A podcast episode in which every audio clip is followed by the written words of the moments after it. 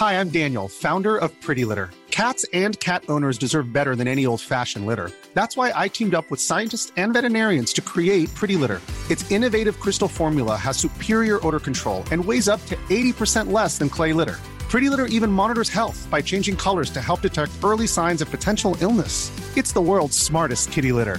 Go to prettylitter.com and use code ACAST for 20% off your first order and a free cat toy. Terms and conditions apply. See site for details. Te sientes abrumado, abrumada, cansado, cansada por todas las cosas que deberías de ser y hacer y no eres en este momento, muy probablemente lo que te está sucediendo es que le estás haciendo demasiado caso a los deberías. Y en el episodio de hoy te voy a explicar qué son los deberías y cómo vamos a afrontarlos para liberarnos de ellos. Así que por favor, ponte cómodo, ponte cómoda que ya estás en terapia.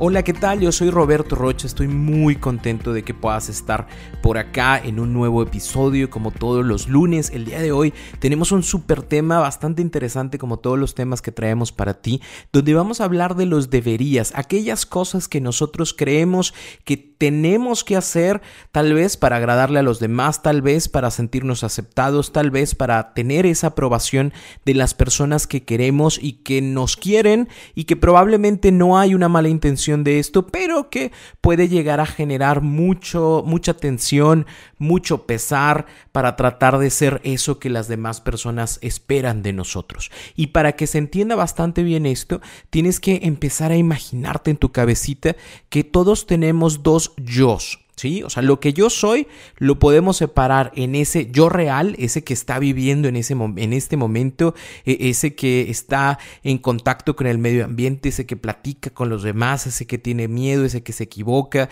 ese que alcanza cosas, ese que perdió dinero, ese, ese que eres tú, ese es tu yo real, ¿ok? Pero también todos dentro de nuestra mente tenemos un yo eh, imaginario ideal, ¿sí? Ese yo ideal que tiene todo aquello que yo quisiera y todo aquello que las demás personas también quisieran ver de mí. E, ese yo ideal e, es, es, es eh, imaginativamente lo mejor de mí. Tal vez no lo que soy, tal vez no lo que tengo, tal vez no lo que siempre hago, pero es lo mejor que yo pudiera creer y crear de mí, pero que todavía no lo alcanzo ese yo imaginario ideal, ese yo ideal eh, eh, puede hablar frente a los demás sin equivocarse, ese yo ideal puede tener los mejores chistes para poder compartir en una reunión, ese yo ideal se sabe las respuestas de todos los exámenes, ese yo ideal no tiene miedos, ese yo ideal no siente nervios, ese yo ideal no se equivoca, ese yo ideal toma las mejores decisiones, ese yo ideal se ama, se cuida, se respeta. Eh, eh, son las cosas que tú quisieras ver en tu vida. Eh, muchas de esas cosas obviamente tú las has puesto ahí porque, porque son cosas que te gustaría hacer o ser en tu vida. Pero hay muchas también dentro de ese yo ideal que se han ido creando, que se han ido anexando a través del contacto que hemos tenido con los demás.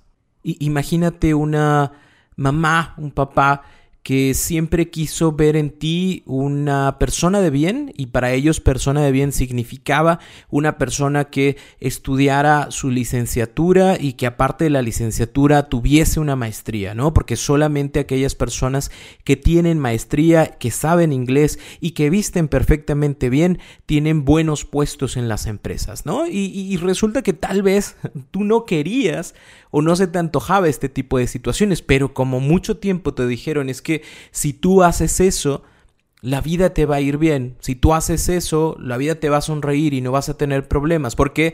Porque yo no lo pude hacer. A mí me hubiera gustado haber tenido estudios. A mí me hubiera gustado que mis papás me apoyaran económicamente para hacer una maestría. A mí me hubiera gustado, pero no lo recibí. Así que yo quiero que tu hijo o hija lo recibas y seas aquello que yo no pude ser. Y entonces, ¿qué pasa? Yo voy anexando a mi yo ideal e, ese, ese, esa persona con un máster, esa persona con licenciatura, esa persona con estudios que posiblemente ni siquiera quiero. pero con la intención de no hacerle un daño a mis padres, con la intención de darles un gusto, pues me pongo a estudiar lo que me piden que estudie. Habrá casos que sí, o sea, me gusta estudiar y la verdad que qué bueno que me den esta educación, porque aparte me encanta, pero habrá otros casos que no. Y eso es como se va generando o creando este yo ideal, ¿sí? Que a través de nuestros padres, a través de la religión, a través de nuestros maestros, a través de la sociedad, nos dictan qué es lo que esperan de nosotros. Algunas de esas cosas nosotros también las deseamos, así que esa no genera un problema, pero los deberías, que es el conflicto que estamos revisando hoy, surgen de aquellas cosas que, que, no están dentro de mí, que, que posiblemente no me gusten, que posiblemente no las haya elegido y sienta yo que tenga que hacerlas. Hay muchas personas que te dicen, bueno, es cierto, no me están poniendo eh, eh, una pistola en la cabeza, pero me sentiría muy mal si yo no hago esto, si yo no cumplo esto, si yo no soy ese yo ideal que estoy buscando y que las demás personas buscan en mí. Pero nadie te obliga, nadie me obliga. Sin embargo, me sentiría muy culpable si no logro aquello que mi mamá espera de mí. Me sentiría muy culpable si no soy aquello que mi pareja espera de mí. Y entonces vamos convirtiendo estas situaciones en obligaciones que tenemos que cumplir para que la otra persona nos acepte. Cuando olvidamos que nosotros somos lo que somos, y que las personas que llegan a nuestras vidas, llámese por ejemplo una pareja, tendría que conocerme, tendría que saber quién soy, cómo soy, antes de iniciar un compromiso conmigo, y en lugar de cambiar lo que yo soy porque no le gusta, ¿sí? Tendría que decir, ah, bueno, es que esta persona reacciona de esta forma, hace este tipo de cosas. Lo más común que se escucha acá en, en terapia o en los mensajes que ustedes mandan, que dicen, Roberto, es que mi pareja se enoja mucho porque yo empiezo a llorar cuando hay una discusión. Y entonces mi pareja dice otra vez lo mismo contigo. No se puede hablar contigo porque siempre empiezas a llorar. Lo mismo. Eres una persona súper chiflada. Chiflada. ¿Quién te va a querer así? ¿Quién te va a querer? Dime. Nomás yo que te aguanto. Pues si a mí también me empieza a decir esas cosas y me agarras en mis cinco minutos, a lo mejor yo también lloro. ¿Qué, qué pasa? Que entonces la próxima ocasión en la cual tengamos una discusión, yo voy a estar tan preocupada, tan preocupado en no llorar, que esa misma preocupación va a ser que empiece a llorar. No, no sé si me explico, es una profecía autocumplida por estar preocupada y no estar llorando, más, más genero estas sensaciones de displacer en mí que, que, me van a detonar a la primera que me levanten la voz el hecho de que yo llore. Entonces, eso es algo que está en mí, ¿ok? Y que la otra persona quisiera que fuera diferente, pues qué bueno que quiera que sea diferente, pero también sería bastante bueno que aprendiera a aceptar y modificar su forma de hablar para que yo también no caiga en este tipo de situaciones. Es, un, es un ganar-ganar, ¿sí? Es, es, trabajar los dos para mejorar este tipo de cosas y no convertirlo en un deberías, porque entonces una de las preguntas que más raras eh, me, me parecen por la forma en la que se formula es, ¿es normal llorar cuando tienes una discusión? Propiamente, pues pues no, dependerá de la discusión, ¿sí? Pero no es una cuestión normal o anormal. Hay cosas a las cuales somos sensibles y a través de esa sensibilidad pues empezamos a generar estas lágrimas, pero que tenga algo de malo no es. Y, el problema es que empezamos a pensar que como yo no estoy cumpliendo con ese yo ideal, como yo no estoy cumpliendo con ese deberías, entonces yo debo de estar mal. Porque si no soy lo que la otra persona espera de mí, entonces hay algo mal en mí. Porque entonces si la otra persona dice es que tú deberías de ser de cierta forma, entonces yo estoy mal. Es que yo fui infiel Sí, y fui infiel, ¿sabes por qué? Porque tú no eres arriesgada, en, eh, arriesgada, arriesgado en la cama. Y como no eres arriesgado, arriesgada, entonces yo me fui a buscar a otra persona que sí fuera arriesgado. Y entonces, ¿qué pasa? Yo soy la persona mala que por no haber sido arriesgado, arriesgada en la cama, que sepa Dios qué significa exactamente, ya la otra persona me va a ser infiel. Y entonces empieza a surgir un yo ideal que tiene que ser arriesgado en la cama, sepa Dios qué signifique, pero sea arriesgado en la cama como mi pareja quiere, y como yo no cumplo ese yo ideal, me frustro. Porque como no soy lo que la otra persona espera, lo más probable es que me vuelva a ser infiel.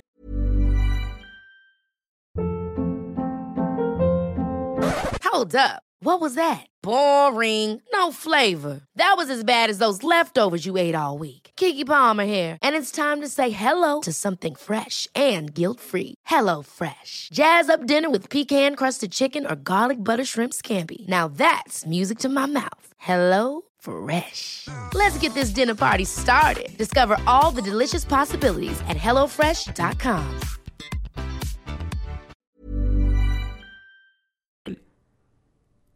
pero yo sí quiero estar con esa persona. pero yo sí, yo sí amo a esa persona y, entre comillas, sé que no lo pueden ver, pero estoy haciendo mis deditos, entre comillas, e, esa persona me ama, ¿sí? Y yo debería de ser eso que la persona quiere. Yo debería de cambiar para que no me sean infiel. Yo debería. Y como no soy ese yo ideal, me frustro. Y, entonces empezamos a generar un, un círculo de autotortura. ¿Qué pasa y qué sucede? Yo, que me doy cuenta de ese yo ideal en comparación al yo real, se genera una conciencia de un déficit. E, es decir, el yo real no se parece en, en, nada o en casi nada a ese yo ideal. Por ende, me frustro y al frustrarme empiezo a generar unas ideas que me hacen creer y pensar que no valgo, que no estoy bien, que algo malo está en mí, que no es normal, porque si yo fuera normal, porque si yo cambiara, porque si yo hiciera, porque si yo fuera de esa forma como mi yo ideal me marca, como que es un yo ideal que la otra persona está eh, motivando a que yo tenga, pues entonces entonces, ¿qué hago? No valgo, no puedo, no soy. Y esa otra persona que tal vez esté en la vida de mi pareja, sí valga. Y, y entonces tenemos una baja autoestima que estamos generando nosotros mismos. El gran problema de esta baja autoestima que se genera a través de este círculo es que mi yo real ahora tiene una menor percepción de valor y al tener una menor percepción de valor se aleja mucho más de mi yo ideal. ¿Y qué, qué, sucede? Entonces, ahora hay más frustración, ahora hay menos estima, ¿sí? Hay un mal concepto de mí y mi yo real se separa y se separa y se separa de ese yo ideal. Y, y mi pregunta para ti sería, ¿e-, ¿ese yo ideal tiene sentido para ti? Funciona en tu vida ese yo ideal que la otra persona te propone? ¿E-, ¿Es productivo ese yo ideal que las demás personas quieren en mi vida? Esos debería que yo empiezo a asumir realmente tienen que ver con lo que yo quiero, con lo que a mí me hace feliz.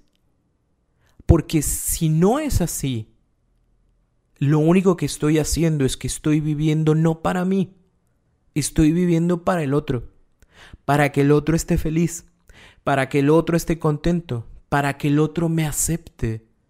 Y, mucho de esto tiene que ver obviamente con esa autoestima y con ese deseo de ser validada por el otro. Y tengo que decirte y repetirte como siempre, la validación no la va a dar la otra persona. No vales porque, por lo que la otra persona dice que vales. Vales por lo que eres. Vales por lo que piensas de ti. Y si esto que piensas de ti está influido completamente por lo que la otra persona piensa y cree de ti, estamos fritos. ¿Por qué? Porque la otra persona ya entendió que el juego es mientras más bajo la autoestima, bueno, no bajo la autoestima, porque la verdad es que es una cuestión personal, mientras yo más hago embates al concepto personal que la otra persona tiene de sí mismo, de sí misma, pues más va a estar bajo mi control. Porque yo ya sé que cuando le digo es que mira, ¿cómo voy a querer estar contigo si te pones así? O, dime tú, ¿quién te va a querer así? Yo porque te aguanto, yo porque te soporto, yo porque te amo, pero nadie te va a aguantar. Y entonces yo me creo eso que me está diciendo. Y entonces me lo creo y empiezo a decir, sí, de seguro yo estoy mal. Y como yo estoy mal, mi yo real, ¿sí? ese yo real dista mucho, se separa mucho de ese yo ideal que la otra persona me propone y que yo empiezo a aceptar. Así que mi recomendación contigo es que te, te, des la oportunidad de sentarte y de realmente observar que estos deberías de la otra persona no siempre tienen la intención positiva hacia nuestras vidas. A veces son proyecciones como las que te decía de papá o mamá. Como papá eh, o mamá no pudieron terminar sus estudios, yo quiero que tú los termines. Y quiero, me encanta, no hombre, contador, los contadores ganan mucho, ganan mucho y aparte nos pudieras ayudar aquí en el negocio. Ok, esa, esa, esa propuesta es, es un gusto personal de papá o de mamá, pero eso no significa que tenga que ser algo que yo tenga que elegir, no necesariamente, e, eso dependerá de lo que yo quiera. Sí, mi pareja quisiera que yo fuese una persona que bailara reggaetón hasta el piso, ¿no? Porque, porque mira, todas las, todas las personas bailan reggaetón hasta el piso y tú no bailas reggaetón hasta el piso. Si el día de mañana te soy infiel es tu culpa. A ver, no, eso es un gusto personal, no es una cuestión moral, no es algo que que, sea, que, que, sea definido como bueno o malo, necesario o necesario, simple y sencillamente es un gusto de la otra persona. Si la otra persona no comprende, no entiende y no acepta que para mí no me agrada, no me gusta bailar perreo intenso hasta el piso, pues pues realmente no tendríamos mucho que hacer juntos, ¿no? Si realmente esto es tan importante para la otra persona. El empezar a pensar y a definir qué es lo que nosotros realmente queremos en nuestras vidas, es lo que nos va a ir alejando de esa idea de que tenemos que estar siempre cumpliendo con los deseos de los demás. Si tienes alguna duda, si quieres compartir algo, si quieres preguntar algo, vete a mi Instagram todos los lunes en la noche. Yo dejo una, una, una pregunta para que si tú tienes alguna duda sobre este tema, por favor, eh, escríbela ahí, con todo gusto voy a estar para responderla. Me encantó poder estar contigo durante estos 20 minutos. Me encantaría que nos, escribiéramos por redes sociales, que estuviéramos siempre en contacto. Y recuerda que la próxima semana, el lunes, estamos de nuevo acá para poder comprender, aprender de un nuevo tema y sobre todo que podamos crecer y mejorar en nuestras vidas. Yo soy Roberto Rocha, para mí un placer poder estar contigo, poder acompañarte y por favor ponte cómodo porque ya estás en terapia.